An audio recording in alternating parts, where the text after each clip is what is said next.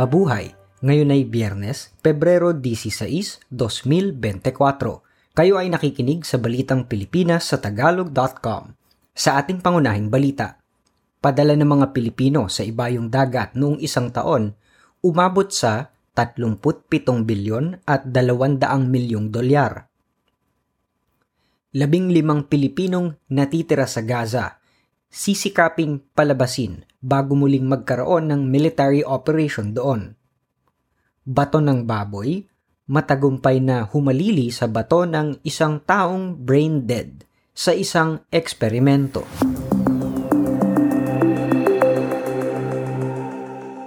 Nagtala ng bagong record na pinakamataas na perang padala ang mga Pilipinong nasa ibang bansa noong Desyembre 2023 sa halagang 3 bilyon 600 milyong dolyar. May pagtaas ito na 3.7% mula sa naitala noong Desyembre 2022 na 3.5 bilyong dolyar. Sa kabuuan noong 2023, ang personal remittances ay nakamit ang pinakamataas na 37 bilyon 200 milyong dolyar o 3% pagtaas mula sa 36 na bilyon. 100 milyong dolyar noong 2022. Ang pinakamalaking bahagi ng perang padala ay nanggaling sa Estados Unidos, sumunod ang Singapore at pangatlo ang Saudi Arabia. Samantala ang palitan ng dolyar sa piso noong Pebrero 15 ay nasa 56 na piso at 2 sentimo.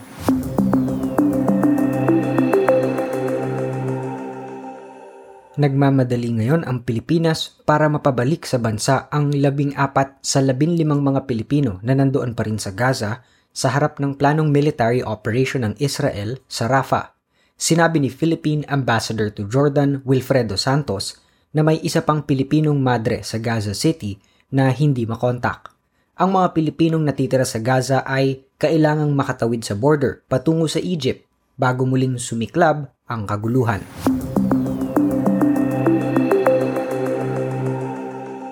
Ayaw munang magpalabas ng posisyon ang Department of Education o DepEd kaugnay ng pagtataas sa sweldo ng mga guro habang wala pang resulta ang pag-aaral ng World Bank na kinomisyon nito noong isang taon. Ito ay makaraan ang serye ng mga aksyon nitong linggong ito sa Kongreso at sa mga eskwelahan na humihiling na itaas na ang sweldo ng mga guro sa pampublikong paaralan, lalo na at nahaharap sa inflation. Muling iniharap ng mga mambabatas ang Makabayan Block ang panukalang batas na itaas sa 50,000 piso ang bayad sa entry level sa mga guro ng pampublikong eskwelahan.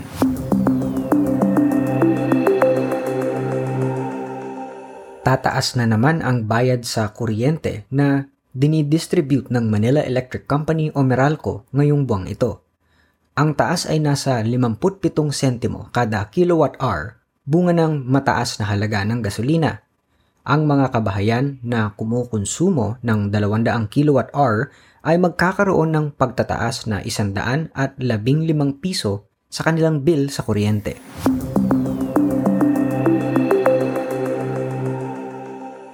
Ang mga single parents ay mabibigyan na ng libreng coverage ng Philippine Health Insurance Corporation o PhilHealth sa ilalim ng batas na magpapalawak ng economic benefits ng mga solong nanay at tatay. Ito naman ay bukod pa sa buwanang cash na tulong sa mga solo parents na ang kita ay minimum lamang o mababa pa. Ang 10% diskwento at exemption sa value-added tax na 12% sa ilang binibili ng mga ito.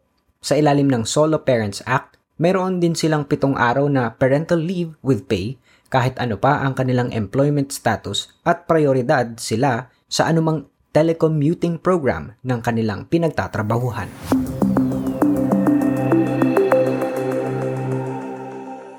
Inaresto ng kapulisan ang 3 suspek na may kinalaman sa pag-abandona ng isang bagong panganak na sanggol sa isang gasolinahan noong Pebrero 9. Kabilang sa mga suspek ang ina ng bagong silang na sanggol at lolo't lola ng sanggol na taga Antipolo City. Ang sanggol ay iniwan sa palikuran ng isang gasolinahan sa Kalayaan Avenue, Quezon City. Dinala ang sanggol sa East Avenue Medical Center kung saan nasa mabuti na itong kalagayan. Sa trending na balita online, isang 70 taong gulang na babaeng taga Davao ang nawalan ng libu-libong piso dahil sa love scam. Isang chatmate na nagpakilalang Amerikano ang nanligaw sa biktima online at sinabing pupuntahan siya nito sa Pilipinas para pakasalan. Gayunman, kailangan umanong magpadala sa kanya ng pera ang biktima para sa kanyang pagbabiyahe at ipinangakong babayaran niya ito ng triple kapag nakarating na sa Pilipinas. Nagpadala ang biktima ng 68,000 piso sa nagpanggap na Amerikano. Magpapadala pa sana ito ng dagdag na 30,000 piso nang mapansin ng kanyang apo na ang pinadadalhan niya ng pera ay isang address sa Pilipinas.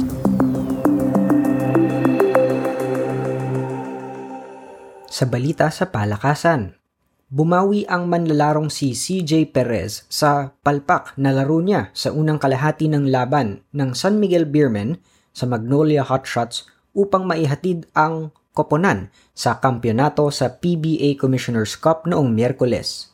Ang best player ng conference ay nagtapos na may 28 puntos kasama ang mahalagang puntos na ibinigay nito sa mga huling minuto ng laro para makuha ng Beerman ang panalong 104 sa 102 puntos ng Hotshots. Sa kabuuan ng kasaysayan ng Philippine Basketball Association, nakaka-29 na titulo na ang San Miguel Beerman.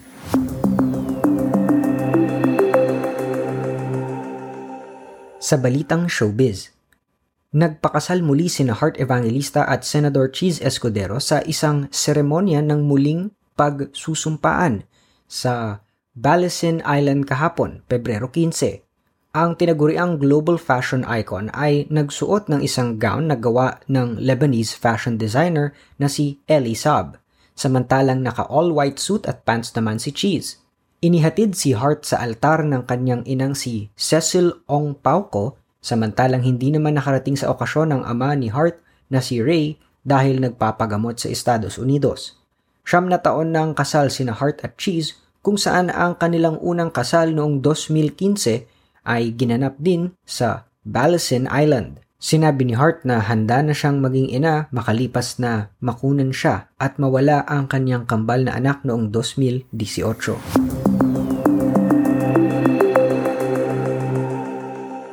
Sa balitang kakaiba, 2 buwan nang nagtrabaho ng normal ang bato ng isang baboy na inilagay sa isang lalaking brain dead sa New York University, Langone Health. Makasaysayan ang pinakamatagal na pamamalagi at pananatiling buhay ng genetically modified na bato ng baboy sa katawan ng isang tao. Dahil sa tagumpay na ito, sinabi ng mga siyentista sa NYU, Langone Health, na binabalak nilang itest ang bato ng baboy sa buhay pang nangangailangan ng bagong bato. Makaraang maibahagi nila sa Food and Drug Administration ang resulta ng kanilang pinakahuling pagsasaliksik. Sinabi ni Dr. Robert Montgomery, ang transplant surgeon na nanguna sa eksperimento, na makakatulong ang animal-to-human transplant na maresolba ang kakulangan ng mga organs na dinodonate. Ang tinatawag na Zen transplantation ay ilang dekada namang tinangkang gawin, subalit pumalpak. Makaraang sirain agad ng immune system ng tao ang foreign animal tissue. At yan ang kabuuan ng ating mga balita ngayong Pebrero 16, 2024 para sa Tagalog.com. Basta sa balita, lagi kaming handa.